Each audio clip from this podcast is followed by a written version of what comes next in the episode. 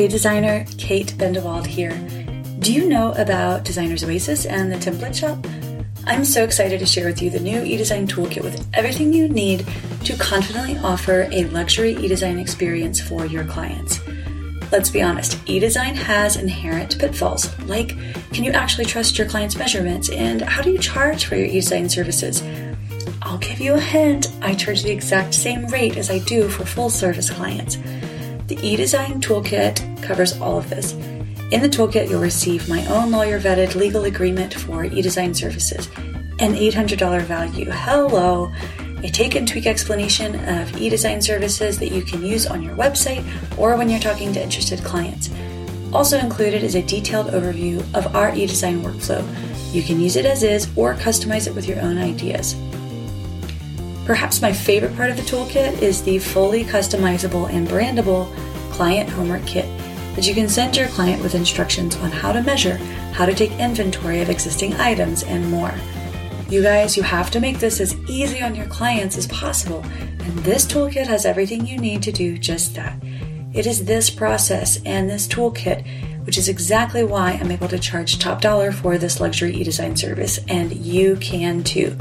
And as a bonus, you'll get a recording of the live training we did a few months ago, where I go into detail on how I provide my clients a seamless e-design experience. All right, head over to designersoasis.com forward slash shop right now to pick up the e-design toolkit. And exclusively for our podcast listeners, you can get 10% off with the code eDesign10. Don't worry if you're driving, we'll link it in the show notes. Again, that's designersoasis.com and use the code eDesign10. All right, now on to the show. Hey, I'm Kate Bendewald. And I'm Leslie Myrick. We're interior designers who've been meeting every Friday for coffee to discuss the ins and outs, ups and downs of running our design businesses, and decided to hit the record button. We are designers getting coffee with each other, and now you. While some might choose to guard the hard earned secrets of their design success, we've chosen to support, encourage, and empower one another to be the most kick ass business owners possible. Welcome to the Designers Getting Coffee podcast. Real talk about running your design business with head and heart. Come join the conversation. This is episode 46 with body language expert Nancy Ganzekaufer. You guys have heard us talk about Nancy before. We adore her. Nancy is a sought after speaker, author, and business coach to interior designers and an expert in topics like marketing, sales, profitability, and systems for your interior design business. She is also recently certified as a body language expert, which is pretty much the coolest thing I've ever heard. She teaches designers how to have the confidence to charge what they're worth, how to succeed in sales without feeling salesy, and how to authentically position themselves in their market for maximum visibility. We are so excited to introduce you to Nancy. So, Nancy, welcome to the show. Hello, ladies. This is so much fun. We have missed you. I know we've I talked about you. you. I know, and we've talked about you so often on this podcast before. I'm so sure listeners are tired of hearing about you. So I'm glad we actually get to introduce them to you today because, as I think they all know by now, Kate and I have both worked with you as our business coach, and we have nothing but wonderful things to say. So thank you for being here with us today. Thank you for having me. And I have been watching your progress, and you guys are killing it. I love it. Ah, uh, well, big thanks to you uh, yeah. for for for that. Oh man, just the first time we all popped up on the screen together, it felt like deja vu for me in a big way because I think at first we did some group coaching for a minute with you before we kind of went off to do individual coaching. So yes. even though Leslie was in the same town as me, we would all three be on this platform on like a, a weekly or monthly basis, which was a, a really good time. So it's exciting. I can't believe how many of my pl- past interior design clients coached with me that are now on to doing well in their businesses as interior designers, but also starting new things as coaches and podcasters and web designers and um, you know who uh, Kelly Fridline is doing the oh yeah uh, the renderings the, renderings and that teaching teaching people how to do that. Uh, when I actually made a list of all the people, Allison Solar, kitchen and bath coach, she started oh, with yeah. me as She's, right. I'm in her Facebook group. yes, you know, so it's so exciting to me because I always say teach people everything you know everything you know. Don't hold back because it allows you to rise up to the next level. And they then start, you know, doing their best. And it's just so exciting to see. I love That's it. amazing. So, in addition to coaching interior designers um, from a business aspect, you also coach coaches, right? Are you still doing that? I do. I coach coaches. I have a new group. Uh, it's up. It's not really advertised yet. It's called the Coaching Hotspot. Uh, so the coachinghotspot.com will actually take you there. We are letting people in. I haven't started putting a ton of content in there yet, but I coach other coaches. Yes, come on in. um, uh, I, I am starting to teach people how I grew my coaching business in the last four and a half years to where we stand today, which is really rocking and rolling and smooth um, and exciting. But I still coach interior designers and I coach other service based entrepreneurs, web designers. If you, you, you guys know, I've coached a lot of web designers, social media marketers, and Yeah. I even coached a um, dog trainer once. Are you serious? Yeah. Well, you know, I know that Service. the you know the there's the the themes of in, the the unique business model of interior design is one thing. So I, I very much get why a business coach specific to that niche is so important. But at the same time, a lot of the principles still apply to any service based business. So um, Yes. I can I can very much see the value in that. Uh, you said so many times that it's just drilled in my head. Niche is rich, broad is broke. that is one of the things. and uh, and so I get that too. Um, so I want to hear. So so many of our listeners are people who are in the process of thinking about transitioning from one career to interior design. So I love to share stories of career changes. Um, would you mind sharing with our audience what you did before coaching and how you made that transition? Okay, I'll try to make it quick. Um, We've got time.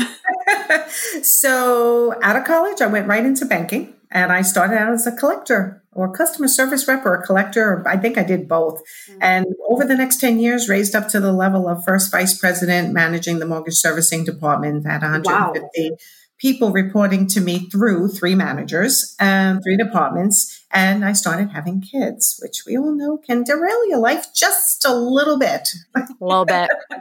a little bit. Okay, so I started having kids. After my second, I decided to get out of the banking industry to take a package because it was really too much for my oldest child to be in daycare 10 hours a day. And for me to have a line in the morning, I was a workaholic, still am. I go in there so early in the morning and there's a line of people waiting for you. Then you have a kid crying and you guys know pregnant. It's like, oh, got to get out of here. So I took a package. I got paid to have my second child stayed home as a stay at home mom for two years, but of course had to do something. So I went back and became a personal fitness instructor. Uh, I went back to Hofstra University. Yeah, I don't know if you ladies even know this whole story, I but. I feel like it's just been so long, but I, yeah, this is. sounds familiar, right? yeah, no, this is exciting. Okay, so I went back to Hofstra University. I had my degree in business from Adelphi, and I went back to Hofstra University here on Long Island in New York, and I became a personal fitness instructor. They hired me as an instructor for Hofstra for personal training once I passed that. And by the way, personal trainers, you feel like you're going for your like to be a doctor. It's ridiculous how much you need to know. And I was not good at it, but somehow I, oh, I passed it. So I did. I started a business in my basement, training other moms with kids. I had a whole gym uh, there, and that was really kind of my first business that I started. So I worked at Hofstra. I worked at New York Sports and Fitness at a gym. When my husband would come home from work, I would say, "See ya, take care of the kids, gotta go." Um, and I trained mommies during the day in the basement. So that lasted about three and a half years until I got pregnant with my third child. I always had bad pregnancies, so I was bedridden for most of the pregnancies. So there went the personal training. And when he was born, he had um, a heart anomaly called transposition of the great vessels. He had to have open heart surgery at five days old, and he was quarantined for two years. So that's wow. still, it's so funny. It still gives me goosebumps when I, talk I'm like head to toe goosies right now. Yeah, so I have I have a four year old and a two uh four and a half year old, a two and a half year old, and a newborn that's very sick, in and out of hospitals and quarantine. So, Oh P.S. gosh. Having a four year old myself, I am just like, how? How did It you was- do it? I mean, that could mm-hmm. be its own episode. But so, yeah, I mean, how did you how did you deal with that? I told my friends used to say to me, "We don't know how you're doing it." I'm like, I I exercise every morning and I drink wine every night, and I really wasn't joking. I like that's what I did, and you know, I am divorced now, but my husband was great at helping with the kids, and he, we just really took turns, and it was hard. We did have help in the house two days a week, so I could go and pick up my other two from school some days, and of course, the neighborhoods. You know, neighborhoods just chip in and help you out when there's Yeah. an emergency. oh, that's good. So two years of quarantine. The minute he was out of quarantine, um, he went to school. I was like, "Mommy of the year, time to go to school." Enough, enough, enough around, enough around uh, adults. Uh, so when he went to school, and by the way, he's 21 next month. Is this Caden? This is Kevin. oh, Kevin. Okay. Yeah, yeah. we know Caden because he helped uh, with your business. But okay, Yes. gotcha. Yeah, Caden, Caden worked for me for three years, my oldest, and I have Laura in my middle. So 26, 24, and almost 21 is now the ages of my kids. Oh my. So, two years after Kevin was uh, born and out of quarantine, my mother, who was an artist living in Las Vegas, called me and said, I just am a piling up the artwork. I just don't want to try to sell it. It's not my thing. I'm just going to, I'm just going to give it all away. And I'm like, no, no, no, don't do that. I'm a businesswoman. I'm looking for my next thing. Send it to me. So she sent me all her artwork. I started having home art parties at friends and family house, houses, asking them to invite their friends and family. It was pathetic. I would work 60 hours, invitations, wine and cheese and planning and calling and, and getting the artwork ready and buying sticky tack so I could put it on their walls. After 60 hours of working, I would make $60 and 30 of it would go to my mother. So, but it was fun. You know what? Young was like, moms. that sounds like a blast. it was. Friends, wine, art. Yes, the entertainer in me is is loving it. right. So it was fun. And here was a person who never ever went to home parties. Never a pampered chef, never jewelry parties. I'd be like, no, thank you, can't make it that night. I hated home parties. Yet now, now here I was having. now you're hosting them. So, as many of you know, and uh, who have naysayers in their life, there are people who put doubt, like, why are you doing what you're doing? And I just kept saying, I don't know, I'm on to something. Like, I know I'm working a ridiculous amount of hours and I'm on to something, but I didn't know what it was. And then one day, an interior designer walked into one of the parties and said, I have a client that that piece of art would be perfect for their bathroom. I want to design the whole bathroom around it, but can you bring it to the house? I was like, absolutely. When I'm at the house, client loved it. She says, Can you help us frame it? I'm like, No problem. I knew nothing about framing. I knew nothing about artwork. I didn't know you had to put matting on watercolors and not on canvases and all this stuff, but it was my light bulb moment. Interior designers' clients appreciated the service. So, who was my ideal client? Interior designers. And that's where it started with my saying that I'm known for niche is rich and broad is broke. I was being very broad with who I was trying to sell to. Now I honed in on interior designers. Where do interior designers hang out? I don't know. Let me Google it. Started Googling, found the uh, Interior Design Society and the ASID. Never joined ASID because they didn't have any events here on Long Island. Joined the IDS, went up the ranks from vice president of the Long Island chapter to president to um, virtual chapter founder and president, now executive board member, because Because that's how you roll. Yeah. I roll. But here's the thing. I and I just did a masterclass on this the other day. Um, finding your ideal client or identifying who they are is only the first step. Then it's like, how do you get into the conversation? Yes. And that's the key. And that's what my masterclass was on last week. So um, we had about 30 attendees. It was like $47. It was really reasonable. And I just said, pen and paper, everyone, because here we go. And it was how to get into the conversation with your ideal client, not just online, where do they congregate, but also where do they search? And then how you have to be where they congregate and you have to be where they search. And then you have to be able to identify whether they're running away from pain or running towards pleasure and have the conversation so they can hear it. So, P.S. I ran 17 years expressive living, art framing, and accessories from that one light bulb moment of I knew designers were my ideal client. And when I turned 50 and I was now divorced, not because of my business, um, I, I, always have to say that. Uh, I realized that I was 50, my kids were going all out of the house. I didn't want to carry shit around for a living anymore. It was, you know, it was hard. Yeah. 500 pieces of artwork, framing, it's heavy, in and out of vans. My showroom's in my second floor, so down and up the stairs all day because it was a shop at home for art framing and accessories. So I decided to sit down and really think for over two years what do people come to me for? And as I started to observe, it wasn't just for artwork. It was, Nancy, I'm having trouble with a staff member. I don't know how to handle this. I need to fire them. I don't know how to do that. Nancy, this client doesn't want to pay me. I'm not sure what to do. Then it was, I can't, I can't run a profitable business. I can't find client. My pipeline's empty. I'm not making enough money. And I was, and I was giving all this advice for free to the local designers, which I was happy to do. But that was my next light bulb moment, right? It was like, I, can take my superpower, which is sales and marketing and running a profitable business, and stop carrying around stuff for a living and just talk for a living, which is what I used to get in trouble in school for. And now, and now that's four and a half years ago. So I've been running wow. uh, business. I'm actually call myself your business partner. That's the mm-hmm. official name of my business, but I'm branded as my name. And now I teach interior designers and other service based entrepreneurs how to grow their businesses. Oh my gosh, what a journey. I have to ask you, do you know your Enneagram number? Are you into that? Well, Leslie isn't. I no. am. Wait, I have it written down because I can't remember.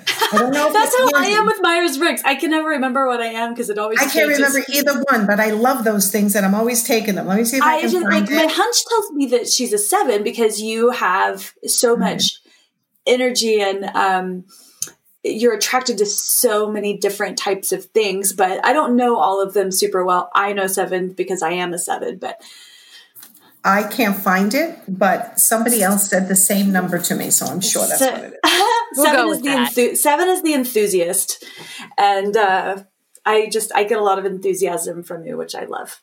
Oh, yay, thank you. But I, I don't know. I, you're not supposed to name other people and tell them what they are. They're supposed to figure it out for themselves. But Anyway, it's just a I took listening, it. I just listening to you talk about your um, you know this arc of your career path and how you know it's changed a number of times.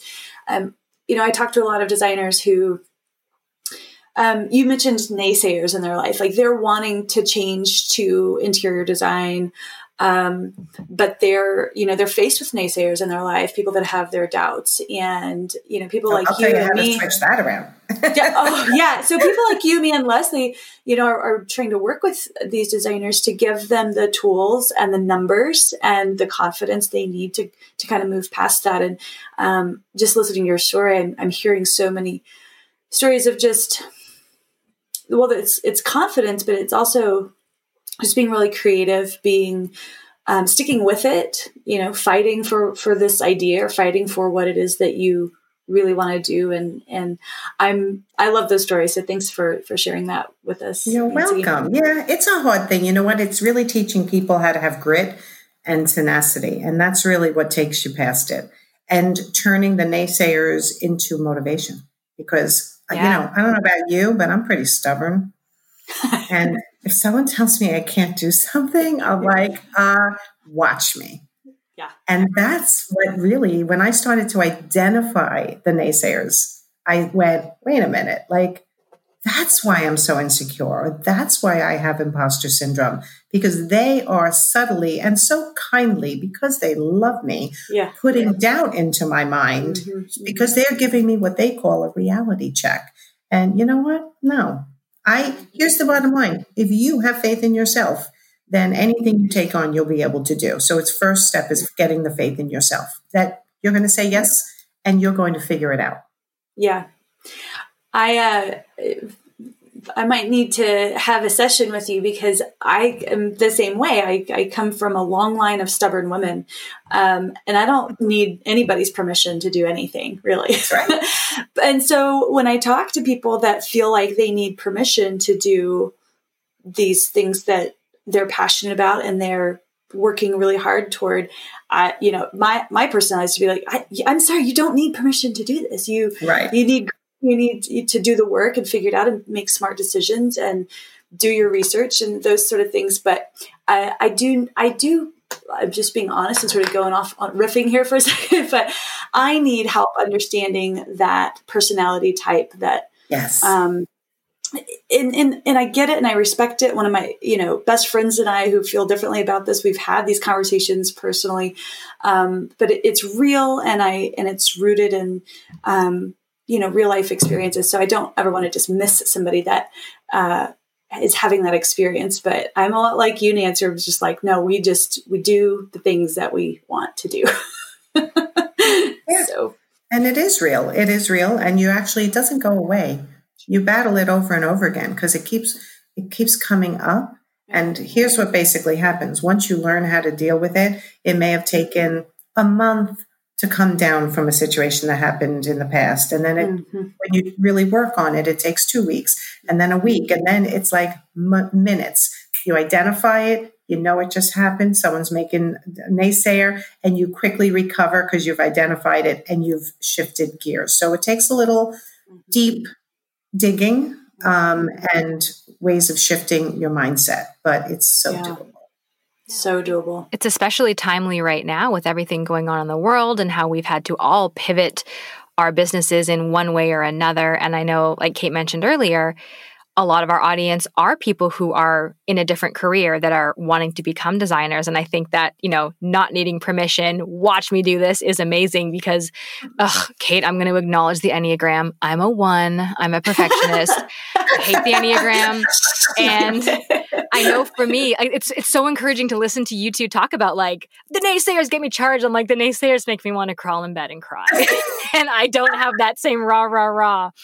But I love to, it's so encouraging because that's something that I've always felt like is I need permission. And I'm like, when someone's going to tell me I can't do this, it's like, no, you're, you're 36 years old. You can, you can do what you want, girl. mm-hmm. You know, you know what though? But what you're doing by coaching other people is you're reinforcing the messages to yourself as well right so you're going you you when you coached with me you definitely you may be a one but there's a seven inside of you it there oh. always was. There was. There always is. I should say is. So it's just it might take you a little longer. You might need to do a little bit more work on it, but you coaching other people through it is going to really help you reinforce and get better and better at it. So that's yeah. the best part.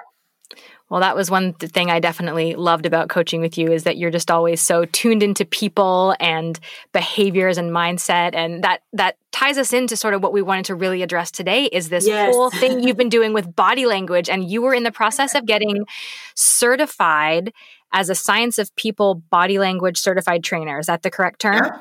I am a, currently a certified body language trainer. Also, oh my yes. god, you were telling me this when we were coaching together, and I mean, I just see so much possibility with this for how you can teach others to use body language in their business. So, can you share with us, because I don't even really know, what exactly does it mean to be, this sounds very sexy, an expert in body language, Nancy?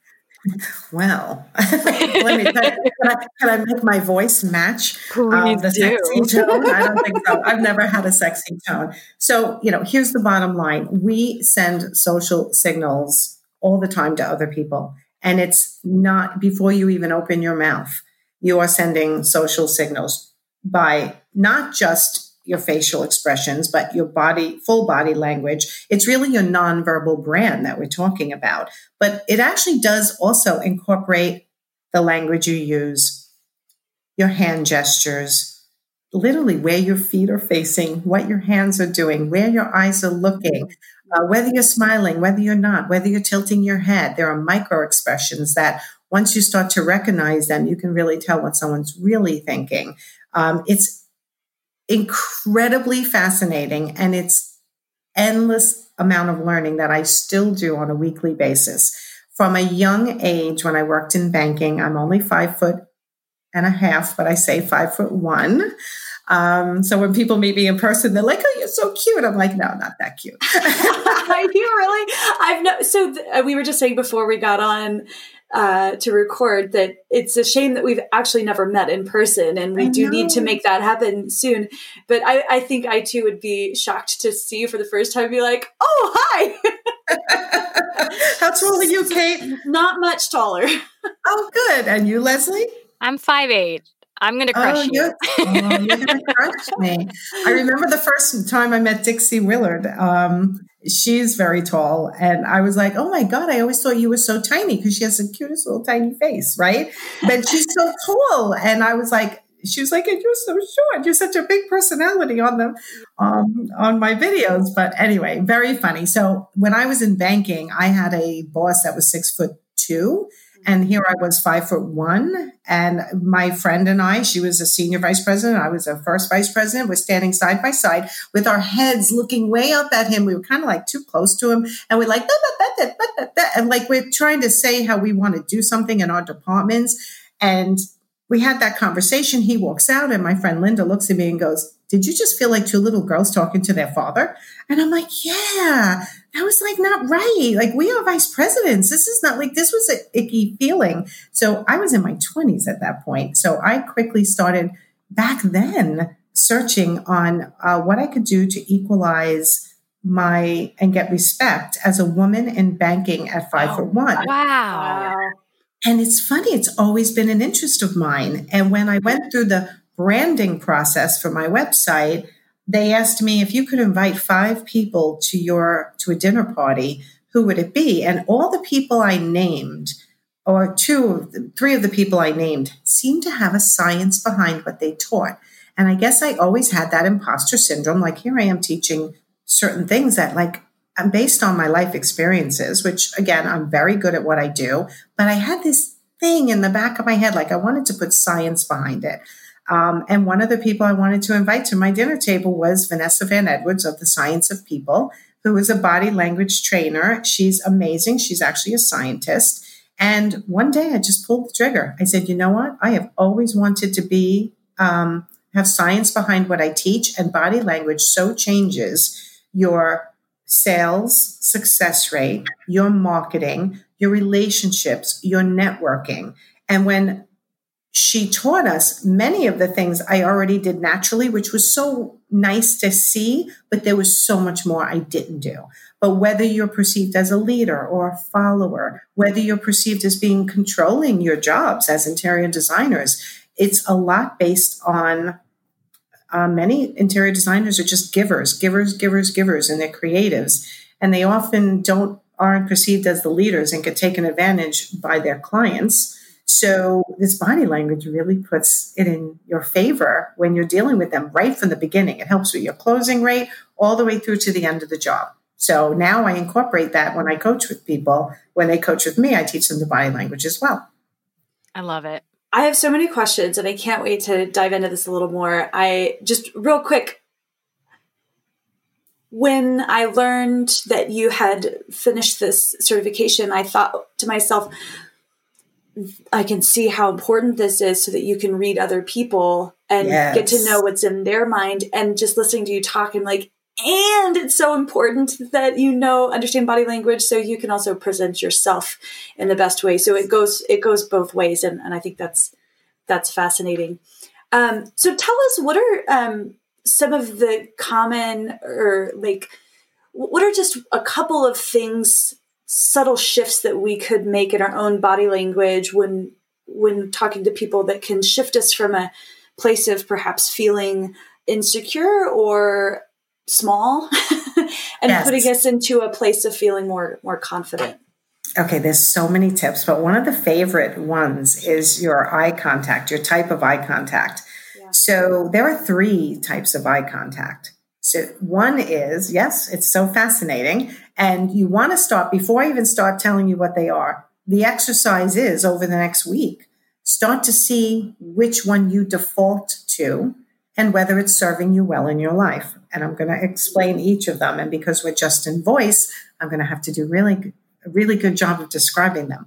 But when you're looking into someone's eyes, you are connecting with them. So, first of all, eye contact is very important not staring them down, looking away once in a while, looking back. That's all normal. But when you are looking in their eyes, your eyes are really not straight looking at them all the time. Your eyes sort of wander around.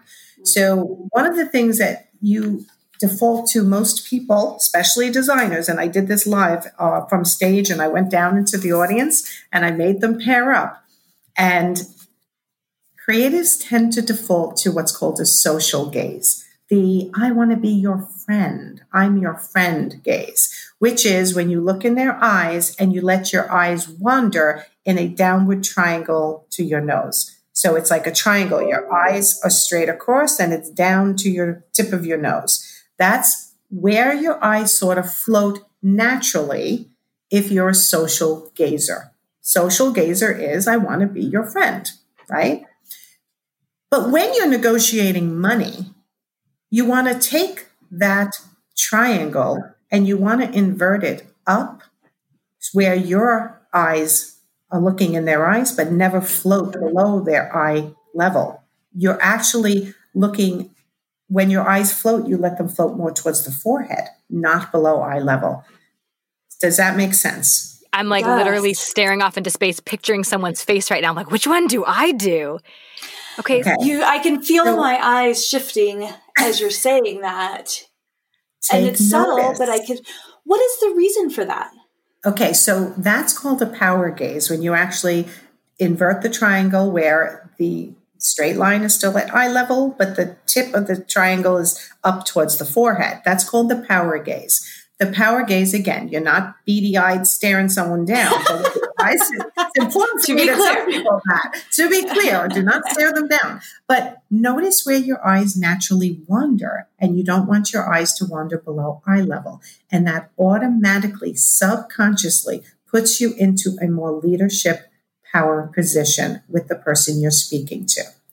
So there's one other gaze we'll just touch on. Um, that is everyone always laughs because I, I can't teach it too deeply because I'm usually doing these at business seminars. Um, but technically, I could do dating seminars too because Ooh. it's called the intimate gaze. The intimate gaze starts at the eye level and the triangle goes down all the way to the base of your neck. So that's probably the way you. I was going to guess a couple inches lower, but that makes sense too. well, it depends on who's looking at who.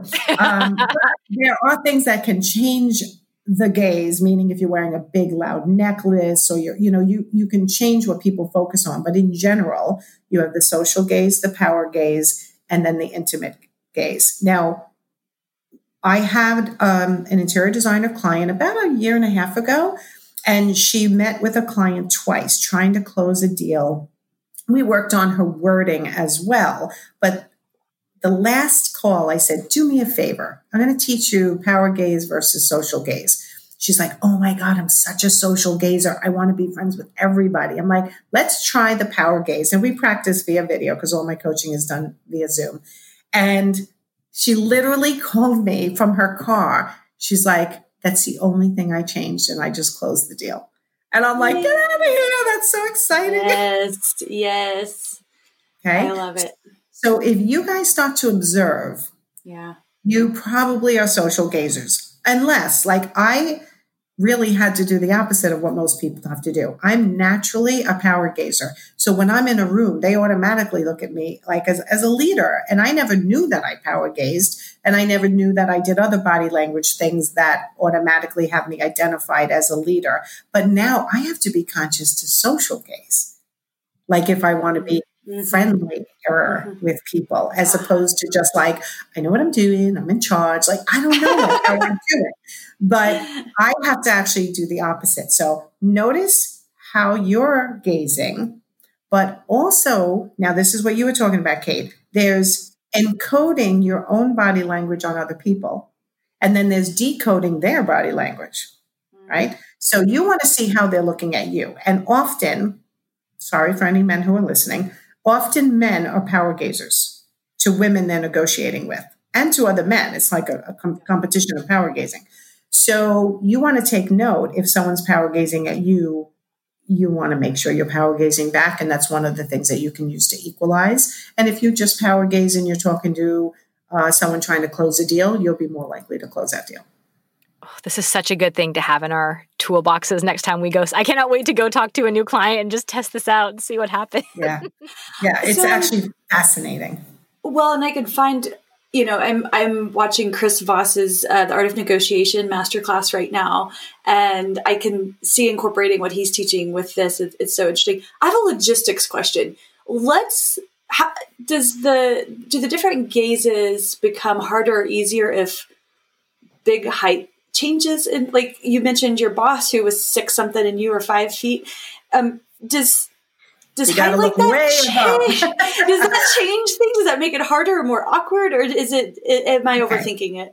No you're not overthinking it because there is a really uh, distinct way of equalizing height differences. So one way is just to sit yeah. Right. Mm. Make sure you're sitting instead of standing. Would you like to sit down and discuss this? So if someone's trying to intimidate you yeah. in their um, physical stature, it's called posturing. You definitely can equalize one by stepping back further, by two turning to the side, yeah. three sitting down. You can even equalize it more by leaning up against the table where you're kind of sitting on the edge of the table it tends to bring you back a little further and equalize it. And then, yes, yes you definitely have to make a distinct um, goal to look and power gaze with somebody who's taller. So you often do have to step back a little bit. Sir, I'm going to need you to sit down and have this conversation. or like my husband's six feet, right? And I mean, he and I have a very equal relationship, uh, so I don't, I don't feel a need for this with him, but right. I can practice with him.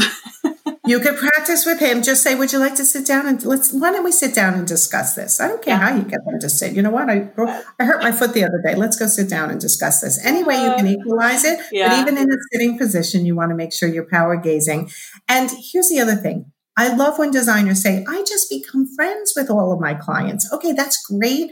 Become friends after you've gotten all your money. Okay, like get all Reach your money, sister. Do not be like, oh, buddy, buddy, and you know, just you are in charge of the process. And that's another big complaint designers say the client's just making me jump through hoops. They say something, I'm like, you, they say jump, you say how I, because you haven't established you are confident in your process and they have to come into your process. You are a peer, you are not a subordinate. You're a peer with a specific skill set, just like they have their skill sets. So that's just one little trick um, with the eye contact. And, and here's another one. It's a little hard with what's going on right now with COVID, but there is oxytocin released when you make eye contact with somebody. Oxytocin is the chemical that makes people happier, hormone. right? Makes them feel connected. So you want to make sure you do make eye contact with a client. And I suggest the first five to 10 minutes when you walk into someone's house, don't just pick up your pen and pad and start writing what they're saying. Spend five or 10 minutes just eye contact connecting with them. Make sure your feet, here's a little body language, your feet are actually facing them. If you ever want to know if someone's trying to get out of a conversation with you, just quickly glance down at their feet. Oh one, foot will be facing another way, oh, like, how am I going to get out of this? And that's actually a tip for you too. It's one way for you to start getting out of it because even though we aren't trained, all of us, on reading body language, there's a reason why body language is the primary language how we communicate with people. Mm-hmm. Because these subtle things do register in their psyche and they start to get the feeling that it's time to close a conversation. So that was one other little tip. But I was heading for haptics. Haptics is another way of saying the power of touch it is proven that if a waitress or a waiter touches a patron, you know, did you enjoy everything today? Maybe on the back of the, the on their back, you know, they lean in. Sure, did you enjoy it? appropriately? yeah, appropriately. Exactly. Thank you. That was the word I was looking for. um, their tips increase because, again, oxytocin is released when you touch somebody. So prior to COVID, it was super important. I taught this at every seminar to shake someone's hand, look them in the eye, smile, and shake their hand. Now it's possibly an elbow, it's a wave. If you can't shake someone's hand, make sure you always wave and have free hands when you walk in the door. Do not walk in with a ton of books, a ton of bags. Make sure your hands are free because the power of trust and trust indicators start with your hands right? Think about it. Trust indicators start with your hands. I'm going to say that. Think again. about it. In, in in caveman days, right? If you couldn't see someone's hands, it means they were holding a club. With somebody concealing a weapon, if you can't see their hands, yeah. it's all about. When you want to get a teacher's attention, you raise your hands, right? Hands are the first if you see someone with both hands in their pocket, it's so bad. I don't trust anyone who stands around with their hands in their pocket, unless, of course, you do have to look at the conditions. If it's freezing and somebody's putting their hands in their pockets for that reason, or if they're a very insecure person, sometimes they do that. So you do have to baseline somebody before you just make assumptions. But for you guys trying to make sales, keep your hands free, wave at somebody if you can't shake their hand sometime during, you know, if they say something funny, touch them and say, Oh my God, that was so funny. Like again, appropriately trying to get these little things in, this makes people trust you. This makes so much sense. I and and I I know Leslie has lots of questions too. I just real quick, the logistics again in me is when I show up at a consultation, and I did this recently. I usually am walking in with um, well, I have a bag. I don't on your shoulder. yeah, and then if I so when I was by myself on this one, usually I have an assistant with me, and so she'll carry a bag that's like her our site survey bag, and it has all our stuff in it. But if I don't have somebody with me, I've got my like laptop bag and then the other one. So is it fair to say that like as soon as you get in, set those things down, two hands outward. Like yes. the Michelle Obama wave is like the warmest double hand wave. She does it every time she comes out on the stage. Like I could see that. Is that appropriate? Is that does that do the job? Yes, I've even told designers when they're bringing a ton of stuff again, first time, second time you're meeting a client, leave it right outside the door.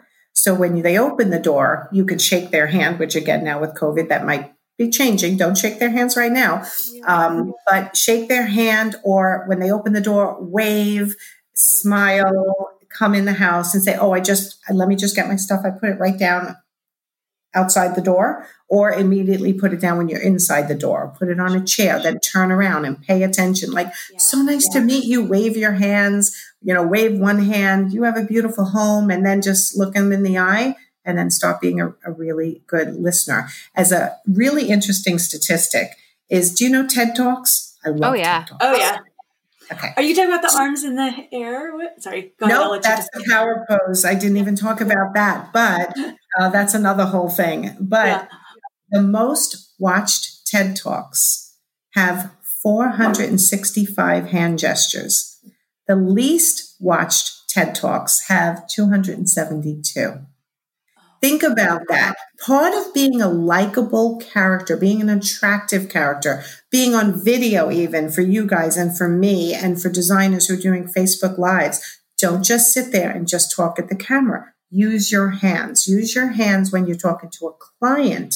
Gesture. I have three choices for you. And you put up one finger. You go, the first choice is, and you say it. Then you put up two fingers. The second choice is, the third choice is, and you're using your fingers to indicate one, two, and three. If you're talking about, which we talked about when we were coaching, um, low, medium, high, or you know, when it comes to good, better, best, better, best, anything. Thank you. I love better, this. Best. You just said what you just did, but people can't see. It was good, was down.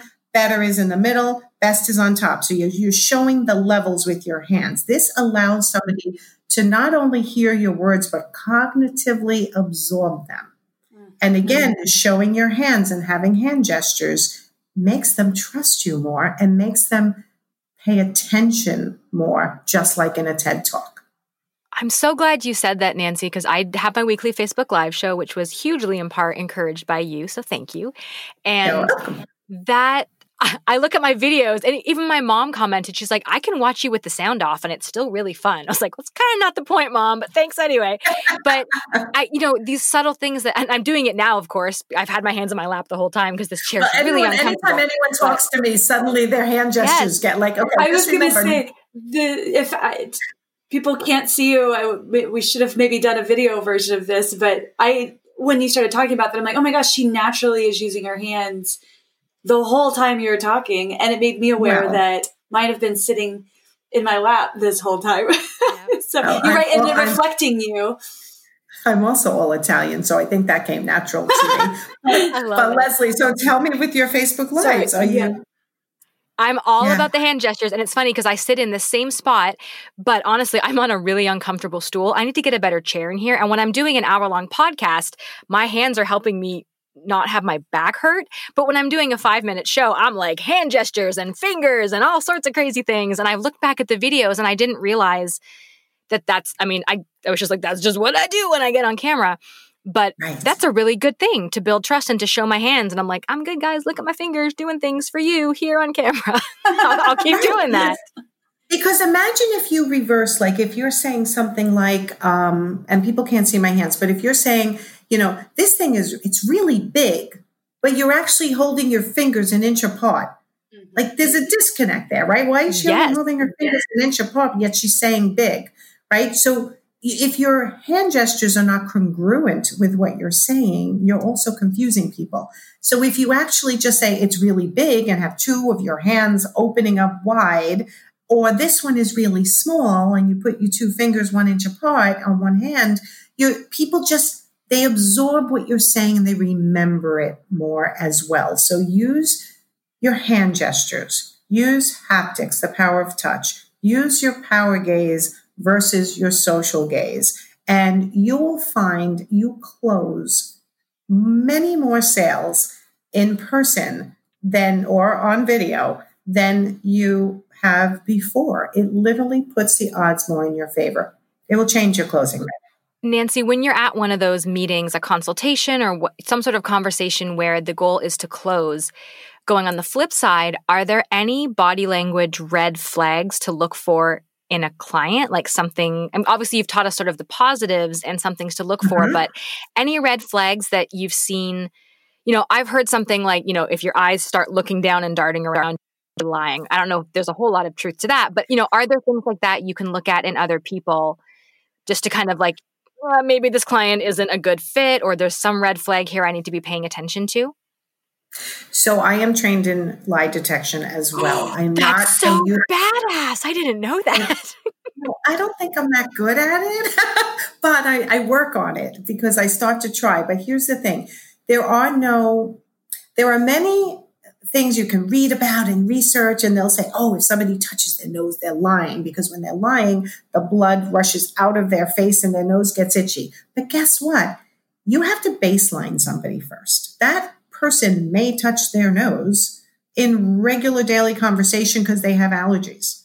And now you're like, yeah. oh my God, notice how I'm going to say he touched his nose. He's lying, right? So be careful not to assume everything you read means they're lying. If you haven't baseline somebody, which again, this is something you have to practice and be trained on, but let's, I'll give you one really simple thing.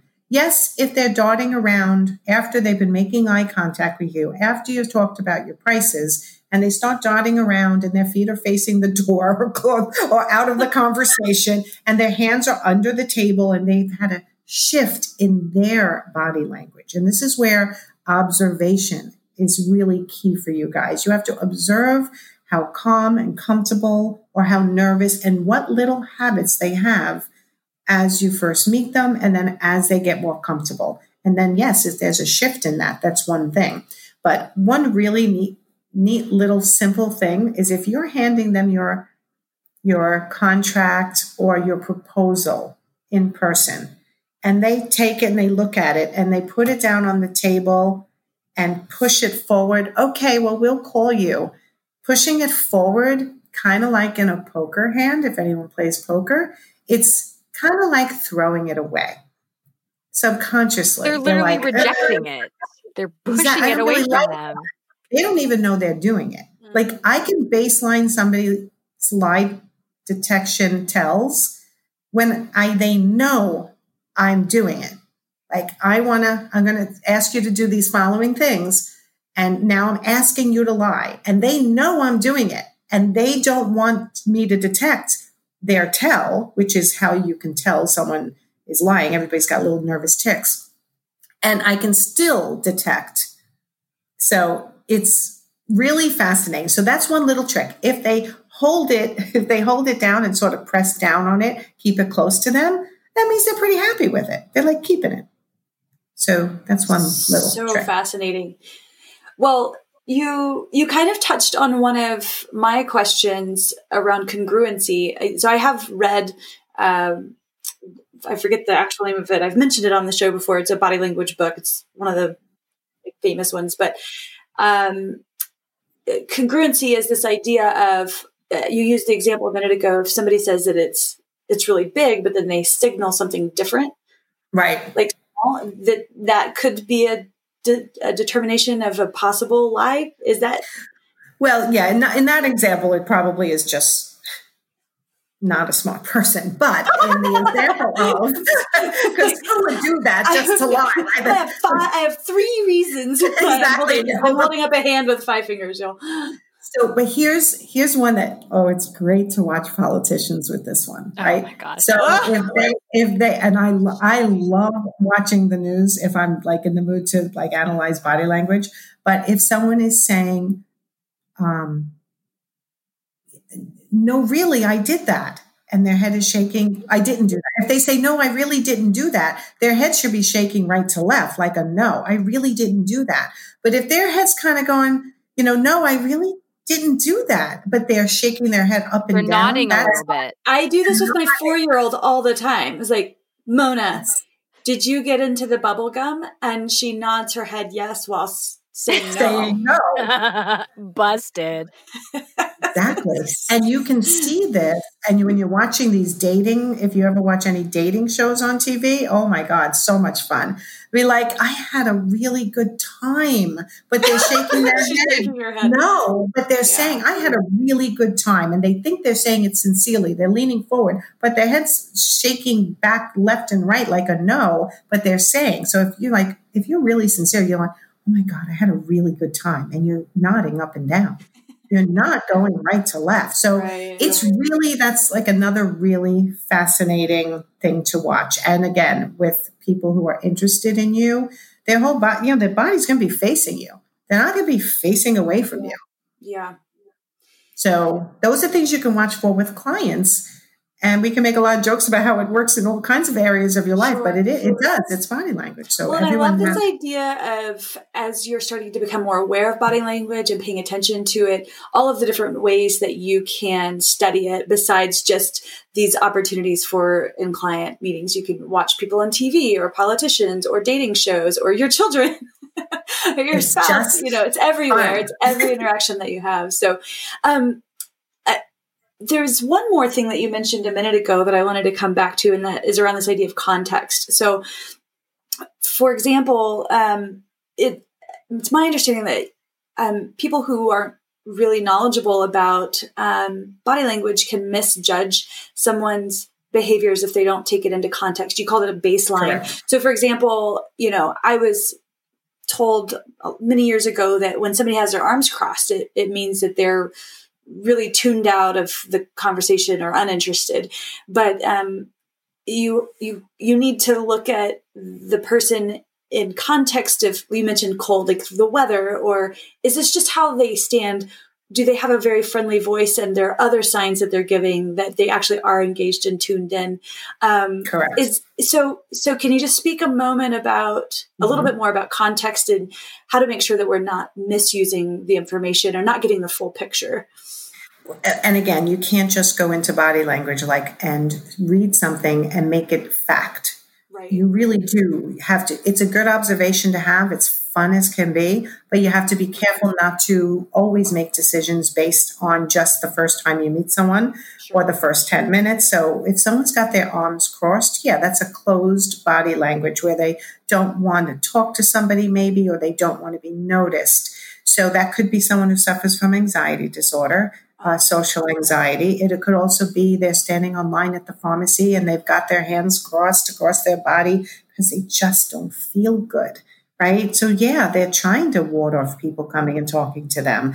Um, it, it could be they're bored with what you're saying, or it could just be that's their habit of how they stand because they're not comfortable having their hands just hanging at their sides. Mm-hmm. Right. So, that goes back to being socially anxious so don't make assumptions when you first meet somebody based on any of these tips I gave today. We're actually putting together a body language course. It's um, it's sign me oh, up. I'm so excited. The slides are almost done. Uh, we're breaking it down into modules that are bite sized so people can understand that because it's really like it's a lot. It's actually a lot of information. So, and it's only even still my my course is only a piece of the bigger puzzle, right. but it'll be more knowledge than most people have. And the goal, really, for me as a business coach, is to teach people the parts of body language that can really help with their marketing and their sales and their networking and their presentation and to become that attractive business owner um, and know how to read people appropriately just as a piece of the puzzle as a clue to how they're perceiving you so you could shift gears with how you're presenting to have more success right so that's really the goal for me oh my gosh this is so fascinating i could literally sit here and talk about this all day long. Me too. and, uh, yeah, no, I, I can see why um, you're fascinated in it. And we're so grateful that you've gone through this training so that you can help people like us really, um, you know, start to incorporate this into our everyday lives and our, our business. So, um, thanks so much for being here. This was fun. I, I, I hate to wrap up, but I want to be able to share with people. So if our listeners want to know more about working with you and learn about body language, where where uh, can they find you? Okay, so if you're an interior designer, where I'm most accessible and seen is the Interior Design Business Forum Facebook group. It's about 65 or 6,400 interior design industry professionals at this point. Wow. So that is the first spot. I'd suggest you go find the Interior Design Business Forum Facebook group. Mm-hmm. If you're a coach or a consultant or service based industry, you can start joining the Coaching Hotspot Facebook group. And of course, my name, Nancy Ganzekaufer, is my website.com. My Instagram is my name. My Pinterest is my name. My LinkedIn is my name. So Nancy Ganzekaufer, just Google me. And it's you, a, you it's a unique name. We will be sure to link to all of those places on our um, on our podcast episode. I miss you guys. Miss you, Nancy. This has been such a pleasure to reconnect with you. Thanks for having me. It's very exciting. Well, I'm excited I love to watching learn more about the body language and uh, just dive in more that with you. So thank you for sharing. I mean, I feel like you just gave some incredible information. Even these few little tips, I know I'm going to go start applying. I got to work on my gazing, definitely. and I just think it's wonderful. So thank you so much, Nancy. You're welcome. Thanks for having me, ladies. Hey, designer, thanks for sharing part of your day with us. If you enjoyed this episode, please subscribe and leave a review on Apple Podcasts so we can continue to connect with badass design bosses like you. We love to hear your feedback and are so grateful that you're sharing the show with your designer friends. For more Designers Getting Coffee and to join the conversation, head over to designersgettingcoffee.com for show notes, free downloads, and more. And don't forget to follow us on Instagram at Designers Getting Coffee.